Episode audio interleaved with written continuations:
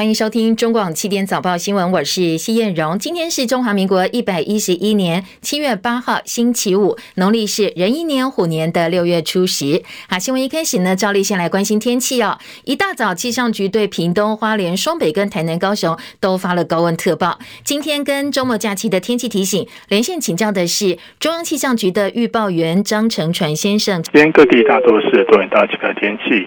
午后的话，在西半部地区跟东半部的山区，还是会有一些局部的短暂雷阵雨，并且在各地山区还是会有局部大雨发生的几率。午后的话，还是要留意天气上的一个变化。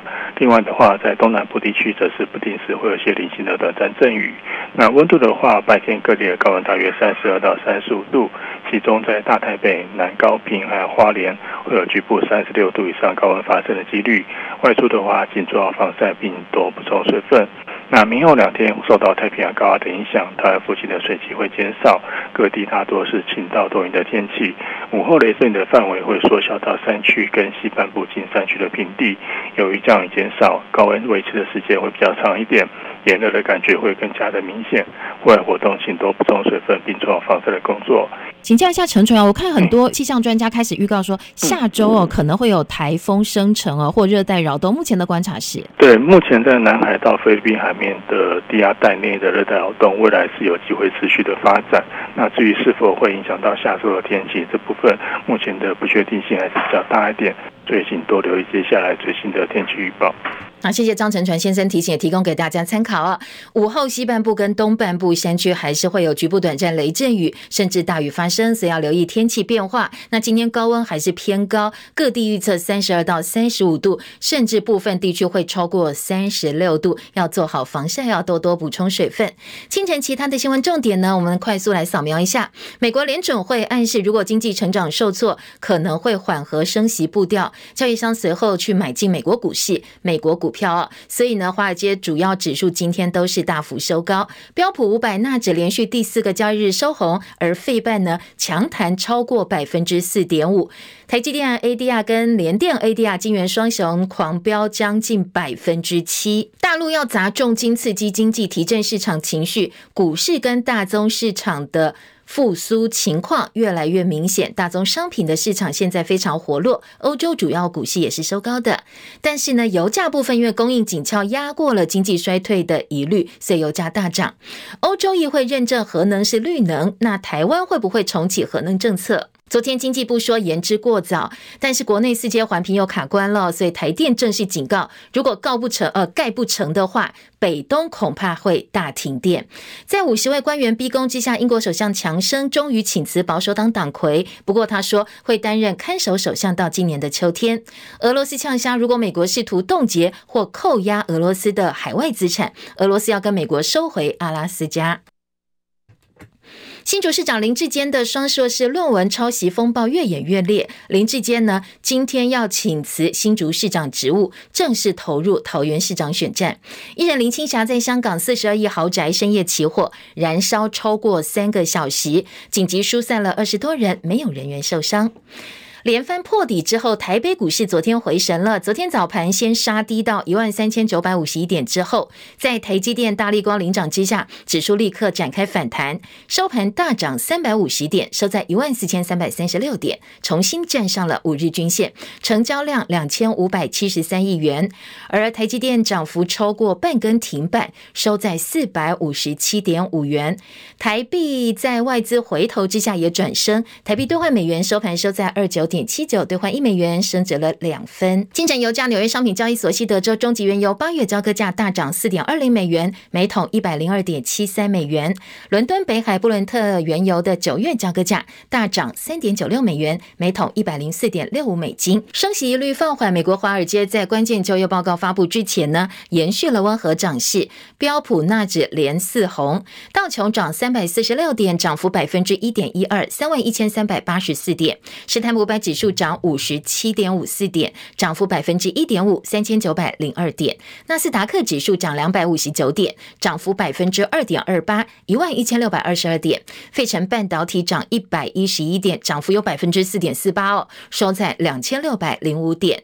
台积电 ADR 大涨了百分之六点七四，八十点六五美元。联电也狂飙了百分之六点九二，六点八块美金。时指从三月底以来首度连续涨四天，而连涨四天呢，是时指今年最长的连涨记录。纳指也涨了四天，道琼则是在过去四天涨了三天。能源股是今天领涨的类股之一，随着油价反弹，扭转了最近的跌势。而埃克森美孚跟西方石油公司分别涨幅是百分之三点一九以及百分之三点九九。深夜收盘的欧洲股市，伦敦股市涨八十一点，涨幅百分之一点一四，七千一百八十九点。法兰克福指数涨两百四十八点，涨幅有百分之一点九七，一万两千八百四十三点。巴黎 c c 指数呢涨了九十四点，涨幅百分之一点六，六千零六点。英国首相强生丑闻频传，六月份才挺过一次不信任投票，但是现在因为保守党副党鞭性骚扰案，从五号以来已经有超过五十个内阁成员还有官员递出了辞呈，要利用逼宫哦强压强生下台。强生昨天表示，他会先辞掉保守党党魁职务，担任看守内阁的首相，等保守党选出新党魁接任首相之后，他再来辞任首相职务。英国首相强生终于。愿意辞掉保守党党魁了，那他也表示，呃，他接下来要看守内阁。但是呢，在英国国内很多不同的想法，越来越多保守党的议员说，强生不应该再看守下去哦，现在就要马上离开。戚海伦的报道。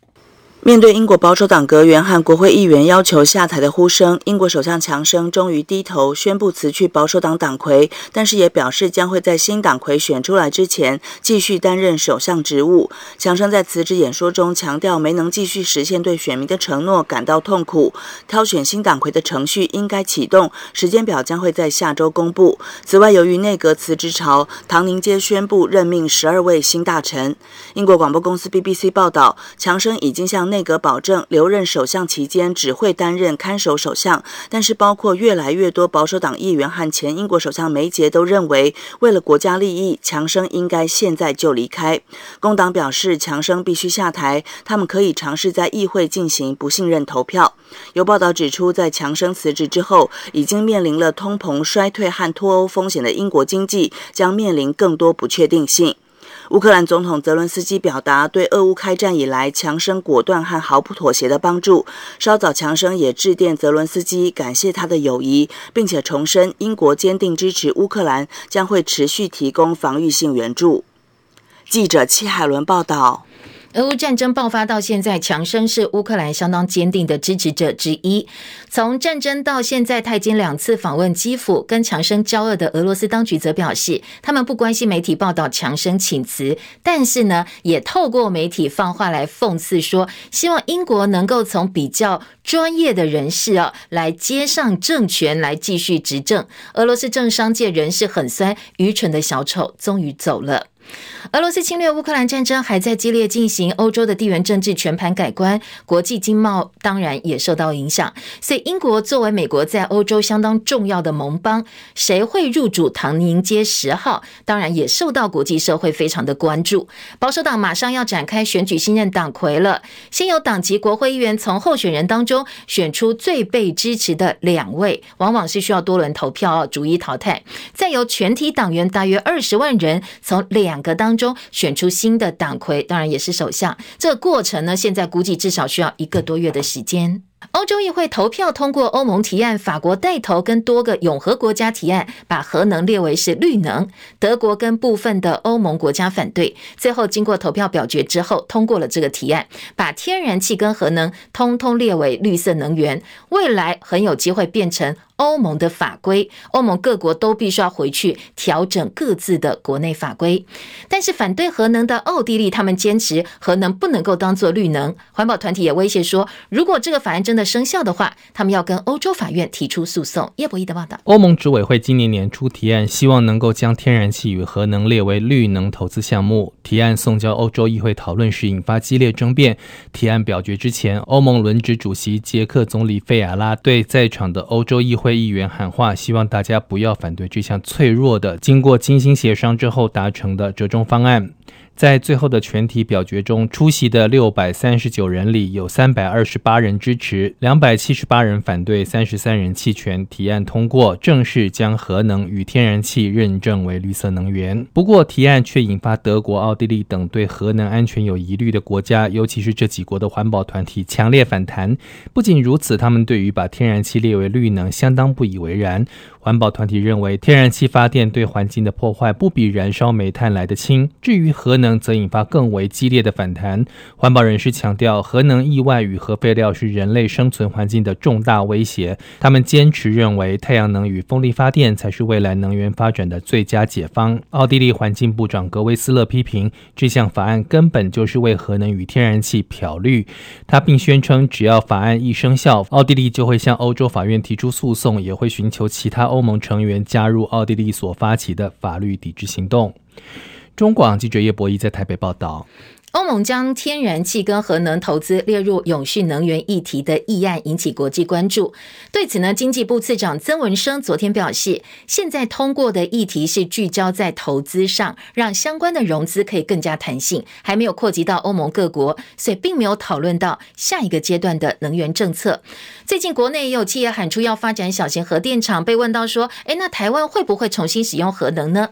曾文生说：“台湾使用核能有两大面向，必须要先解决。”首先是任何新的能源形式都必须经过民主程序。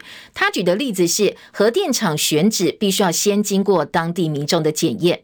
另外呢，既然有核废料，也要做有效的处理。他也举例说，像新北核一厂、核二厂的干储设施都必须要先解决。新北也不点头啊。那现在核后端很难处理的情况之下呢，要使用核能哦，言之过早。但是呢，协和电厂改建第四座天然气接收站就是四接，昨天进行第四次的环评初审。台电第一次在会前召开记者会，宣布祭出冲击面比较小的东移方案，要填海造陆面积缩小超过两成。同时也特别强调，如果四接真的盖不成的话，接下来北东就是北市东区、新北板桥以东跟基隆、宜兰这两线，恐怕接下来要面对大停电的问题了。掌握大量资源财富的俄罗斯寡头，在苏联解体之后，成为俄罗斯最具有权势的人物。不过，在俄乌战争爆发之后，多名天然气产业寡头跟他们的家属离奇身亡。外电报道说，俄罗斯富豪沃罗诺夫头部中弹，沉尸在圣彼得堡自家豪宅游泳池里面。这已经是今年第五个跟俄罗斯天然气产业有关的富豪死于非命，那格外引起国外媒体的关心。根据法新社报道，俄罗斯总统普京表示，俄罗斯在乌克兰的特殊军事行动才刚刚开始。对于西方国家想要在战场上打败俄罗斯，普京很呛，来试试看呢、啊，让他们来试试。这也是从二月二十四号出兵乌克兰到现在，普京发表立场最强硬的演说之一。俄罗斯下议院的议长，他叫沃洛金。他表示，阿拉斯加曾经是俄罗斯的领土。如果美国试图要冻结、扣押俄罗斯的海外资产，俄罗斯当然也有一些东西可以收回来。言下之意是要收回阿拉斯加。俄罗斯最早在十七世纪在阿拉斯加建地殖民地。那一八五三年欧洲爆发了克里米亚战争之后，俄罗斯很害怕阿拉斯加殖民地会被英属北美，就是现在的加拿大给拿走，所以自己提议说。把阿拉斯加卖给美国，最后在一八六七年，双方同意，美国跟俄罗斯都同意，七百二十万美元成交，合约一直延续到今天。因为美国国土包含了阿拉斯加，所以美国顺理成章成为北极理事会成员国家，享受北极国家的主权权利。现在很多航空公司是借由阿拉斯加的机场从亚洲飞到美国东岸。阿拉斯加现在还有最大，目前呢最大的国家导弹防御系统基地，部署大量的先进科技雷达，还有卫星控制站，可以控制所有美军陆海空以及太空的飞弹拦截装备。所以阿拉斯加对于美国来讲哦，非常的重要。俄罗斯今年呛下，如果你敢冻结我的海外资产，我就把你美国手上的阿拉斯加给收回来。美国最高法院上个月推翻一九七三年罗诉韦德案保障堕胎权的历史性决定。这个裁决的核心呢，密西西比州唯一一家提供堕胎手术的诊所今天拉下铁门，关门大吉了。位在密西西比州的杰克森妇女健康组织，又名叫做粉红之家，在最高法院推翻了保障堕胎权的裁决，禁止堕胎的法律生效前，进行了最后一次的手术。粉红之家在推特特别发文说，对他们来讲，今天真的是非常非常辛苦而且难熬的一天。日本知名的少年漫画《游戏王》的作者高桥和希昨天传出死亡的消息，他的遗体六号上午在冲绳外海被发现，警消把他打捞打捞上岸之后，当场确认已经身亡。不过因为他的遗体破损相当严重，所以第一时间没有办法确认身份。消防人员说，高桥和希的遗体跟腹部、下体都有严重损伤，现在怀疑哦，可能是被鲨鱼等海洋生物啃咬致死。高桥死掉的时候身上有浮潜设备，不过详细死因还要再做进一步的确认。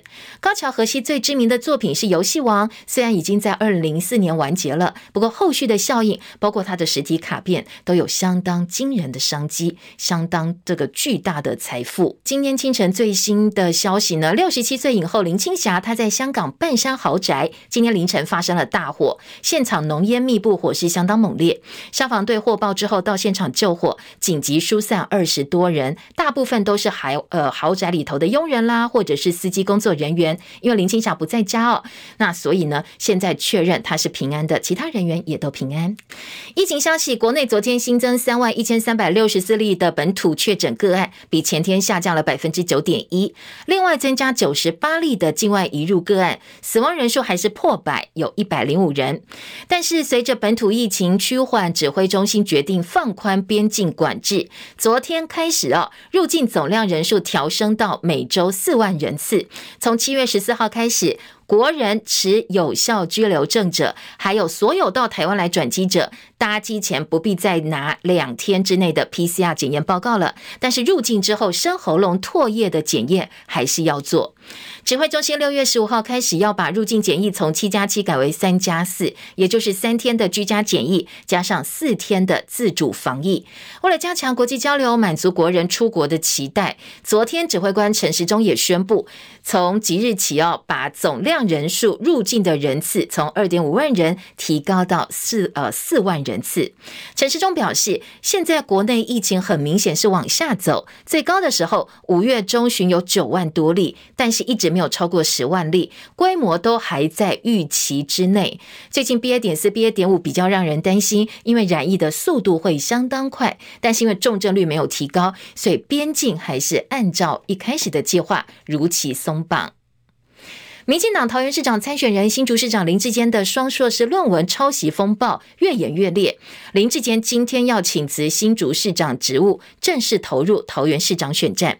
昨天蔡英文总统呢出手力挺，帮林志坚背书，他直接在林志坚脸书下写：“智呃志坚辛苦了，任何监督都应该基于事实，为了选举任意抹黑，呃他是不认同的，被大家解读哦，这是总统力挺林志坚。”此举引爆了蓝营方面的怒火，质疑蔡英文是挺剽窃。立委赖世宝揶揄说：“小英男孩林志坚跟蔡英文一样，论文都不公开，两个人是论文门联盟的盟友，所以蔡英文不能够骂林志坚，否则会骂到自己。”民众党桃园市长参选人赖香伶则批评台大是学术的最高殿堂，没想到现在竟然哦跟中华大学沦为同一个层级，让他觉得很不可思议。身为台大校友，台北市长柯文哲昨天公开呼吁台大彻查。他说呢，如果台湾大学发出的硕士、博士论文有抄袭，那台大校誉就毁了。我作为台湾大学的教授，我是有个建议，台湾大学一定要组织那个论文审查委员会，一个独立的独立的委员会，应该在两个月内给这个事情做一个做一个完整的调查。因为台湾大学哦，经不起这种摧残。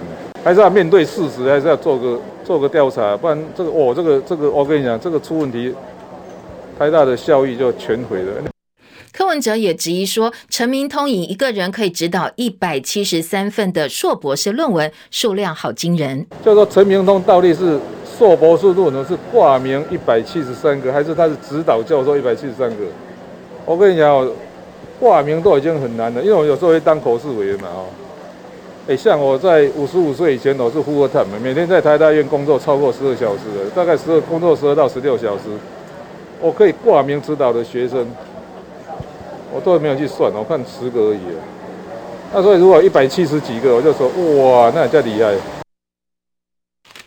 陈明通是林志坚在台大国发所的论文指导教授。媒体报道，他从民国八十四年到现在，一共指导过一百七十三位的硕博士生，其中还有很多是具有知名度的政治人物，包括桃园市长郑文灿、屏东县长潘孟安，还有立委高嘉瑜等，都是他的学生。林志坚论文抄袭风暴，现在也变成了司法诉讼大战。林志坚控告台北市议员王宏维加重诽谤罪，而王宏维昨天也到台北地检署反控林志坚涉嫌诬告，另外告发中华大学标案的主持人跟相关人员、指导教授多人涉嫌违反著作权法。时代力量立委王婉瑜在脸书开炮，他喊话林志坚不要再凹了，也叫教育部、科技部跟中华大学应该要立刻展开调查。不过随后马上他的脸书呢被绿营的支持者大举出征，叫他闭嘴。还有人留言呛瞎说没有小灯泡，说这个王婉玉呢也只是路人甲一个。向来不讳言自己深绿立场的精神科医师潘建志，他则是在脸书上对林志坚论文争议很不客气的开讲。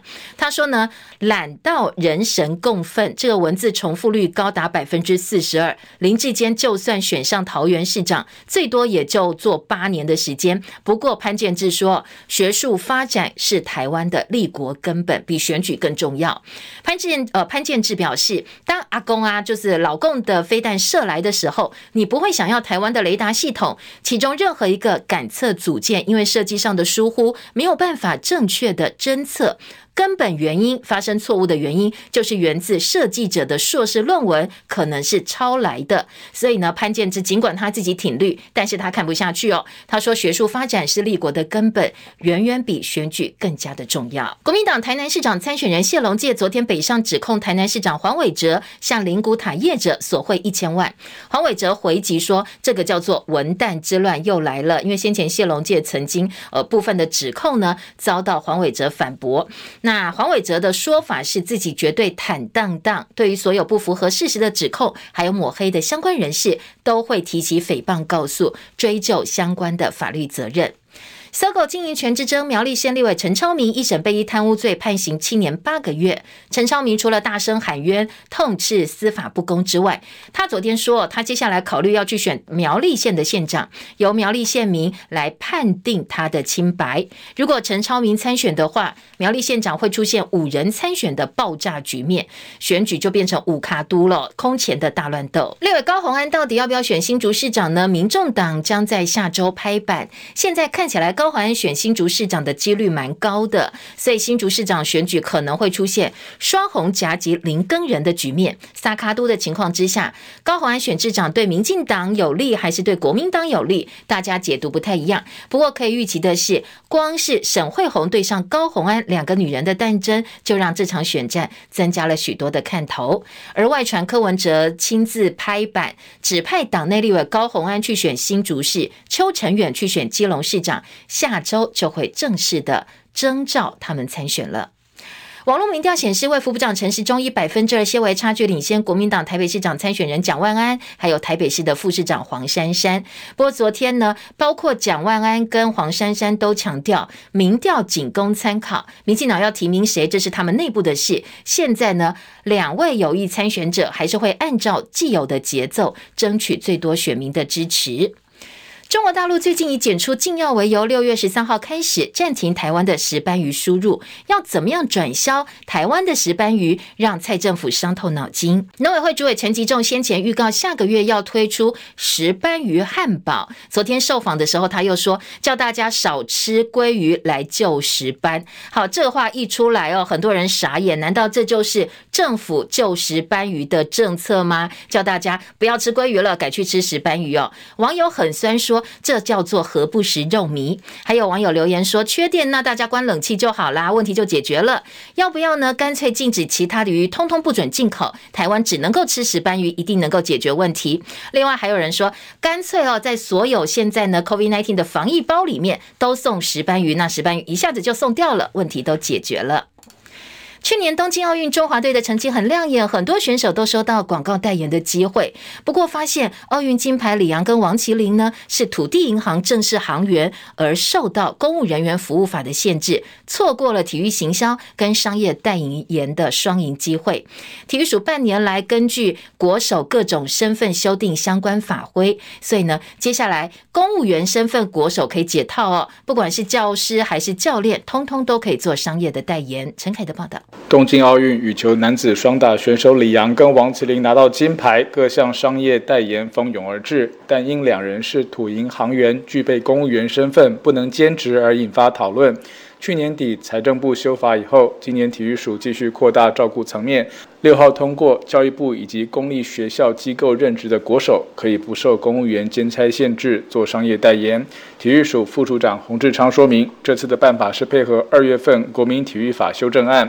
目前调查全国一共有一百一十九位在公立学校任行政职位的前国手可以解套。在立法院，各党派的立委都非常支持我们的。具有公务人身份而且有优秀的这些运动选手，能够想跟民间企业所属的这些选手一样，可以有一些商业代言的一个机会。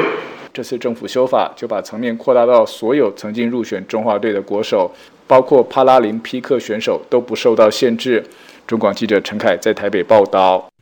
其他国内的重要新闻：全球通膨来袭，物价飞涨。我们的六月消费者物价指数 CPI 年增率百分之三点五九，已经写下近十四年来新高，也是连续四个月超过百分之三。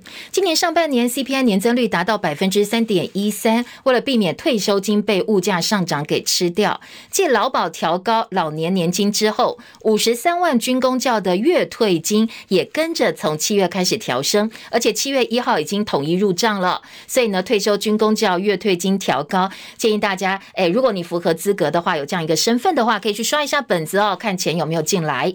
劳动部召开就业安定基金管理委员会，有委员临时提案说，家事类的移工薪资应该要调整，从一万七千块调高到至少两万块，同时对经济弱势家庭提供薪资补贴。经过决议，现在劳动力发展署呢，要尽快规划家事移工合理的调薪措施，同时要提出补贴的配套。好，夏天来了。昨天是二十四节气当中的小暑，各地都飙高温，也会影响到劳工在职场上的效率。根据调查，百分之九十二劳工说，政府应该要订定高温假制度。高达百分之九十五的劳工哦，多达百分之九十五劳工说，应该要发放高温津贴。劳动部的说法是，职安署现在有户外高温作业指引，要求雇主必须看天候状况，降低作业场所的温度，同时提供劳工阴凉的休息场所，提供适当的饮料、食盐水，或者是调整作业时间等等，可能会危害身体的相关的环境。避免因为温度过高影响到劳工健康。言下之意呢，现在法规已经规定了很多配套，所以应该不会有所谓的高温津贴出现。天气热，很多人说，哎，那吃一碗艾玉来凉透呃自己的身体心脾吧。不过呢，现在有市售知名的艾玉被爆出成分竟然完全没有艾玉，让饕客有种受骗的感觉。食药署昨天特别发严正声明哦，说这已经涉及到标示不实，违反食安法，最多可以罚四百万。专家说。因为你使用人工爱玉，除了节省成本之外，还能够保存更久，而且口感要多 Q 有多 Q 哦。所以可能很多业者要钻漏洞，也建议消费者夏天吃爱玉，特别是市售不是自己洗爱玉子的爱玉的话，要特别注意标示的成分。你有航空梦吗？要怎么样准备才能够顺利进入航空业打拼呢？星宇航空董事长张国伟他昨天出席星宇航空夏令营，他亲自揭开了外界对航空业很多的想象。他说呢，喜欢这个行业，你要深入了解，努力学习。面试哦，很多人告诉他说：“哎，我为什么想要去星宇？因为我想要环游世界。”他说：“你只要讲这句话，我立刻当场把你刷掉，绝对不会任用你。因为如果你喜欢有志从事航空业，就要开始学习自己的英文，随时准备好等待机会来临。你不能够像一般的航空迷一样，只想要坐在机场旁边看飞机，只想要出去玩。”他说：“这样子呢是不符合星宇的要求的。”真心话大冒险，很多团刊活动都会开始玩哦，但是不要乱讲话。台中有三个男子呢，他们在玩真心话大冒险的游戏，其中有个输的刘姓男子涉嫌呢头戴纸袋，他跑到超商之后大声喊抢劫，随后跟他的朋友开车离开了，因为他们在玩真心话大冒险。不过警方据报巡线以车追人，通知这三个涉案者到案，接下来要依违反社会秩序法移送法办。歌手王力宏跟前妻李静蕾的离婚官司还在进行当中。当中，昨天大陆微博盛传李静蕾全盘皆输了，因为她一直没有提交王力宏的出轨证据，也不让男男方去探视孩子，被美国的纽约法院判决她藐视法庭。不过呢，这是呃网络上流传出来的消息。李静蕾昨天透过律师发表声明说，这是有心人士透过媒体跟网军大肆渲染的消息，并不是事实，所以特此澄清。他说，事实是纽约法院经过审理之后，判决驳回王力宏先生。提出来的所有诉求，而仅李静蕾小姐的诉求都获得批准。不过到目前为止，各说各话，外界雾里看花。大陆的流量艺人易烊千玺、胡先煦跟罗一舟考上了大陆国家话剧院，本来是不错的喜事一桩，对形象应该是加分。这么努力哦，但是呢，却引发了。大陆网友的反弹，因为有网友发现这些大明星一年下来赚几千万、赚几亿元，却还去跟大家抢公务人员的编制名额，占了普通人的名额。平常呢，他也不可能到国家话剧院去做表演，却可以拿公务人员的薪水，同时在外面赚很大笔的商业演出费用，所以愤愤不平。但是也有粉丝帮他们解释说：“哎，其实艺人哦，他有国家话剧院的呃这个公务员身份，在外面又接戏的话，他。”赚的钱是要部分比例交给国家话剧院的。有一个喜欢易烊千玺三年多的粉丝，他在微博留言很难过，说易烊千玺没有透过笔试直接面试，而且呢，日薪两百零八万，美美的进编制成为公务人员。想到自己这几年为了考公务人员很辛苦，熬夜吃的苦流的泪，天天拿一点点工资省吃俭用努力过生活，说这样子一个偶像来跟我抢名额的偶像，怎么配得上我的眼泪，我的喜欢呢？所以他脱粉了。昨天脱粉呢，也成为大陆微博热搜第一的关键词。温布顿网球公开赛，西班牙蛮牛纳达尔因为腹部受伤，宣布退出男单准决赛。路透说，三十六岁纳达尔表示他非常非常伤心。纳达尔已经拿下二十二座大满贯冠军，在今年的澳网跟法网夺冠之后，本来很有机会成为继一九六九年澳洲传奇名将拉佛之后，第一位在同一年度横扫四大满贯赛金杯的男单选手。不过因为他腹部受伤，现在退出，确定无缘挑战这项纪录。澳洲坏小子哦，基里洛斯直接拿到决赛门票，也是二零零三年菲利普西斯之后呢，第一位晋级温布顿网球公开赛男单决赛的澳洲选手。中广早报新闻。天早报的头版三个新闻重点，第一个是边境松绑，边境松绑有两个焦点，一个是呢，呃，如果你符合部分身份三种人哦，搭机七月十四号开始就不必再先做 PCR，好，这个是一个重点。联合报的头版头条，那在呃自由时报的部分呢，则是强调现在入境人次呢放宽到每周四万人，从两万五千多人放万放宽到四万人哦。今天两个报纸切的角度不太一样。中国时报头版头条则是持续来追林志坚的论文涉嫌抄袭风暴。今天的中时头版标题下的重点是蔡英文总统力挺林志坚，说这个是论文门的盟友，因为两个人呢都被指论文是有疑虑的，所以今天中时切这个点。好，再来，呃，是英国首相强生下台，包括了中时，包括联合都放在头版的下半版面。财经报纸经济日报的头版下半版面也看得到，而在二版呢，联合报做了。整个版面的分析，来看一看接下来英国的局势，还有强生下台的影响。财经报纸都是台北股市做头，收复一万四千点大关，两家报纸的头版头条。另外呢，预售屋急动，工商时报说有两万多户现在求售。合报今天的头版头条，入境松绑，每周四万人，说呢三类人七月十四号开始免持 PCR。另外呢，入境山阳还是要七加七哦。那上半版面放的照片是大家的等着出国的画面，排了好多人，说出国跟回台现在管制呢都更加的松了，现在开始松绑。那主要考量是国人出国期待跟重症率没有提高的关系。七月十四号开始，国人持有效居留证来台转机者三类对象，搭机前不必再拿两天之内的 PCR 检验了。那在呃今天的联合报引述专家的说法，星光医院副院长洪子仁的说法说，专家估计 BA. 点五流行期最快大概在八月底会出现，因应本土首例的 BA. 点五个案。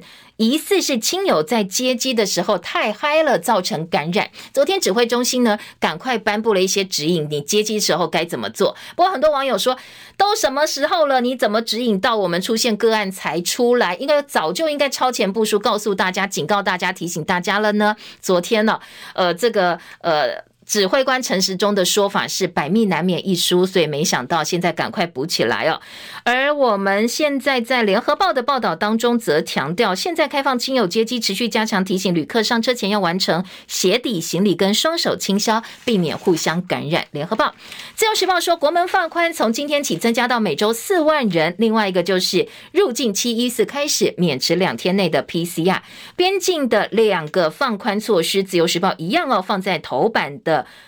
头条的位置强调，入境检疫天数还是维持三加四。端午节连续假期之后，疫情已经连续五周下降。今天的自由时报，另外在内页新闻呢，自由说，呃，BA 点四、BA 点五重症率没有提高，是放宽入境的关键，同时也希望能够满足国人的需要。旅游业希望禁团令，就是不能够出团的禁令，赶快松绑。本土昨天加三万一千三百六十四例，下降近一成。今天在自由时报一样哦，做到了标题的位置。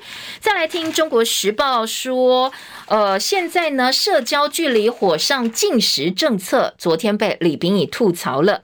陈时中外传下周就要投身台北市长选举，而卫福部的传染病防治咨询会防预防接种组的召集人李秉颖，他昨天呢，则是表示接受电台访问的时候特别强调，他说我曾经又饥又渴搭火车到台东，所以他对于现行陈时中的两个政策看不顺眼，一个是社交距离，一个叫做火车上不能够吃东西、禁止饮食的政策。他。说一个是哦，你没有办法证明说保持社交距离就可以防止疫情扩散。他说没有任何的学术论文能够证明。再来搭长途火车，如果你连喝水都不行的话，真的是相当折磨人哦。所以这两个部分被自己的呃指挥中心的成员李秉颖给吐槽了。今天在中国时报做了相关的报道。另外呢，在联合报的医药版有特别提醒哦，小朋友如果染疫不想要呃变成 Miss C。或者是要怎么观察有没有可能是 Miss C 的状况？有两个症状，一个是哦，如果是二十一岁以下的儿童或青少年，在新冠肺炎确诊二到六周，有没有超过三十八度的发烧，而且发烧超过二十四个小时，这是一个观察点。另外，有没有两种以上不同系统的症状，包括神经系统像头痛、躁动、意识不清；呼吸系统像咳嗽、呼吸急促、嘴唇发紫等等；心血管系统胸痛、心跳加速、低血压；肠胃道系统腹痛以及腹泻等等。如果说你同时有两种以上不同系统的症状，你同时又呃这个躁动、头痛，同时又拉肚子，就是出现两种不同系统的症状，这个时候就要特别注意了。提供给呃家里如果有儿童跟青少年的听众朋友做参考。好，除了疫情，另外《自由时报》内页还提醒了首例的猴痘病毒株，非高死亡率的大魔王基因定序是 B. 点一西非猪哦。因为现在猴痘在全球七千多人，只有三人死亡，所以呢，虽然我们出现第一例猴痘境外移入个案，但是呃，指挥专呃指挥中心说，其实真的不必太紧张哦，因为它并不是高死亡率的大魔王的病毒株。好，这是《自由时报》的报道。再来听。听到的就是《中国时报》今天的头版头条，关心林志坚的论文风波。《中国时报》大标题说，蔡英文在林志坚脸书留言辛苦了，蓝营质疑说，哎，你总统是不是公开挺票窃呢？《中国时报》的头版标题。柯文哲则直言，台大硕博士论文如果抄袭的话，台大校誉就毁了。中国时报说，蔡林被酸同样是论文门联盟的盟友。好，还有今天在论文门呢，今天内页新闻则包括了中国时报有王鸿薇炮轰林志坚侵占国家财产，所以昨天到地检署反控林志坚诬告，说抄袭主管局报告就好像国家出钱帮你写论文一样。林志坚回应，我有参与这个。计划，我论文拿回来用，这很正常。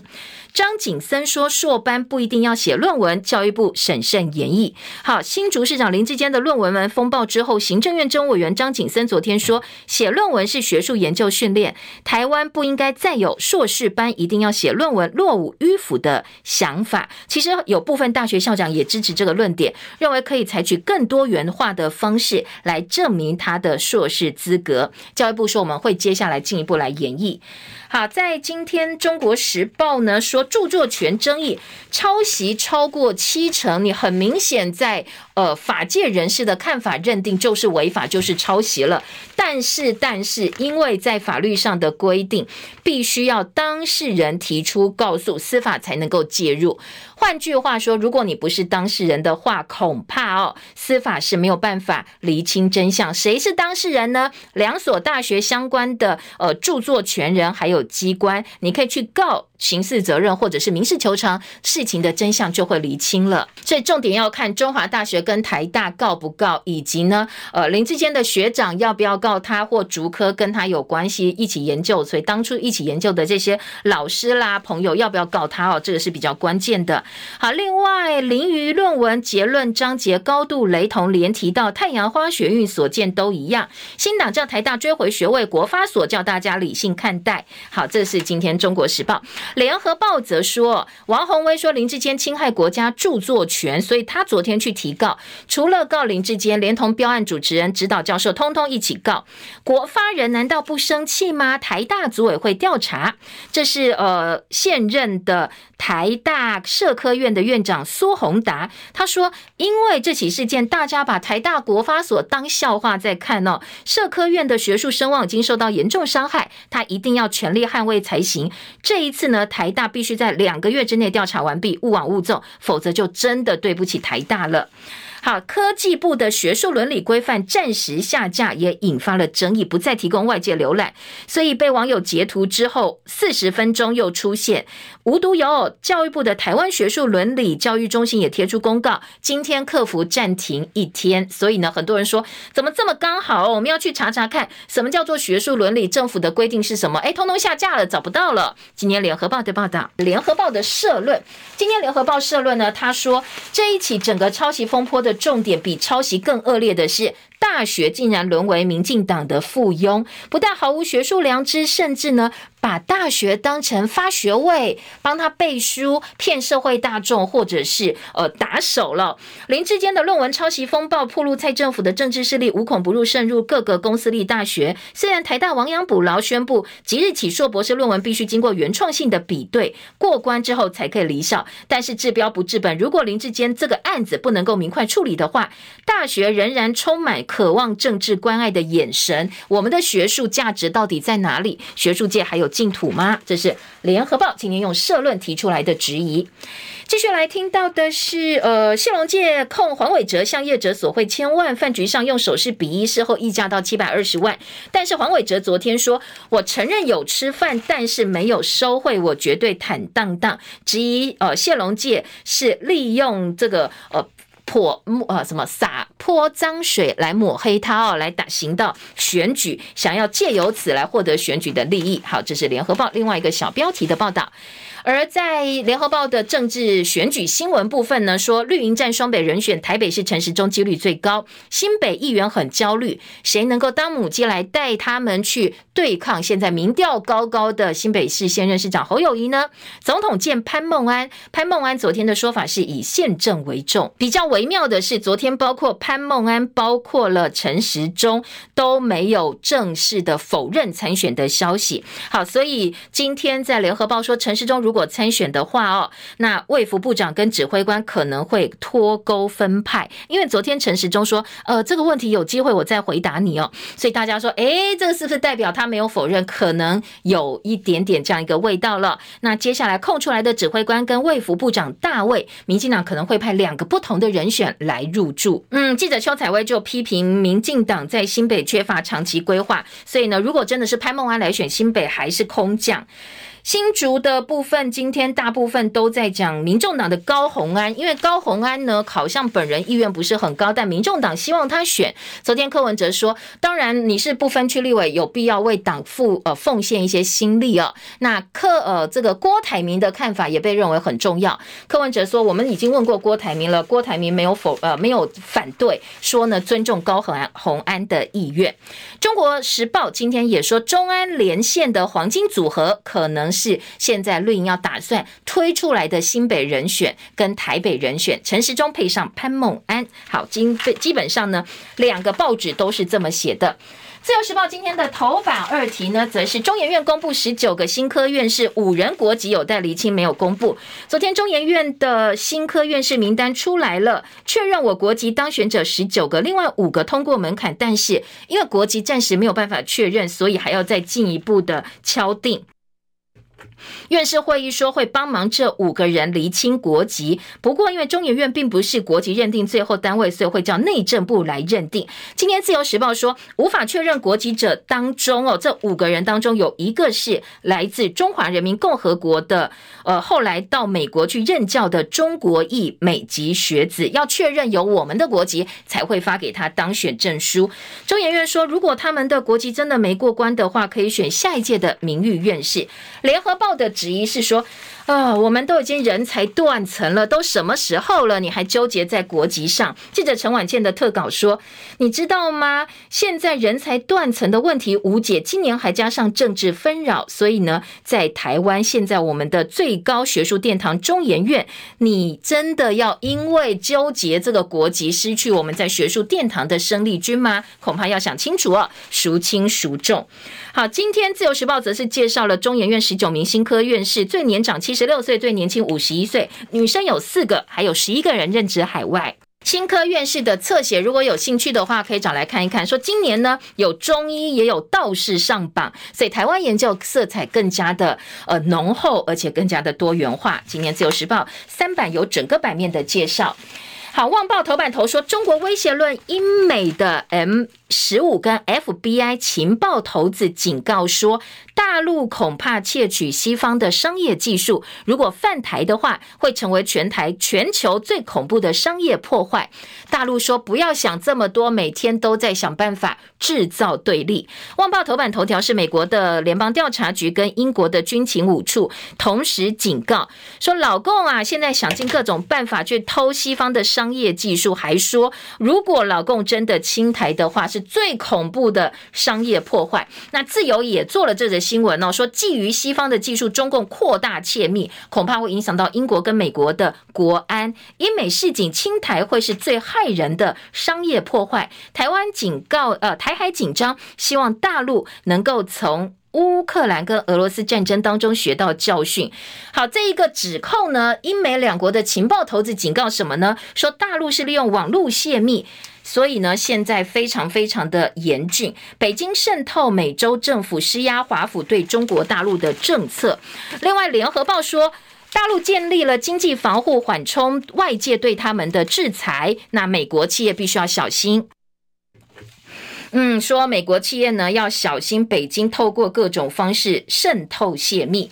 好，另外联合报今天的外电版还有个新闻跟我们的用电也有关系哦。联合报说，面对现实吧，美国重新拥抱核电。美国电力的需求增加，同时要兼顾清洁能源跟减碳，所以核电再度受到了关爱。越来越多政界人物，甚至过去反对核电者，正在重新拥抱核电计划。包括延长现有的核电机组的使用年限，建造新的核电厂。好，不止我们稍早提到哦，说呢，这个呃，在欧盟部分打算把天然气跟核电纳入了绿色的能源，现在美国也要重新拥抱核电了。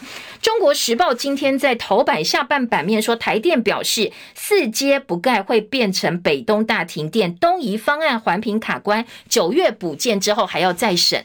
二版版头说，我们的核能退场真的太早了，缺电噩梦无限轮回。北东区五大电厂除役停建之外，只剩下烧煤的和平电厂没有争议。不过没有争议也只是暂时的。我们的新能源接不上的能源政策，你又早早让核电退场，真的可以吗？台湾真的受得了吗？其他国家纷纷重新评估核电，拥抱核电的同时，我们的呃评估又在哪里哦？还是要死守非核家园二零二五这样一个年限吗？今年中国时报整个版面在讨论哦，核电列为选项吗？曾文生用我们的民主程序来加以这个呃回对哦，说你这个一个是你要放这些核废料放在哪里？你清北都不肯同意了。再来呢，还有一个就是你要选址，你真的要重新拥抱核电，好吧？你要盖核电厂，盖在哪里？当地居民会同意吗？这两个大关过不去的话，你不要再讲重启核电了，这也是呃缘木求鱼而已哦。好，另外联合报的头版二题是强生，今天呃英国首相强生请辞下台，联合报用表格跟文字的方式做了很详尽的报道。微信重创强生时代结束，超过五十个官员辞官逼宫，英国首相强生辞党魁。下台，秋天卸任首相。好，接下来的继任人选是谁呢？包括前卫生大臣韩特，以及财政大臣查哈威、外交大臣特拉斯以及内政大臣巴特尔。在四个人当中，两个是女生哦。今天联合报做了很详细的一个介绍。内页二版呢，则说谁接英相情势现在不太明朗。下周讨论党魁选举时程，外相特拉斯等六个人被点名，而强生到底问题出在哪里？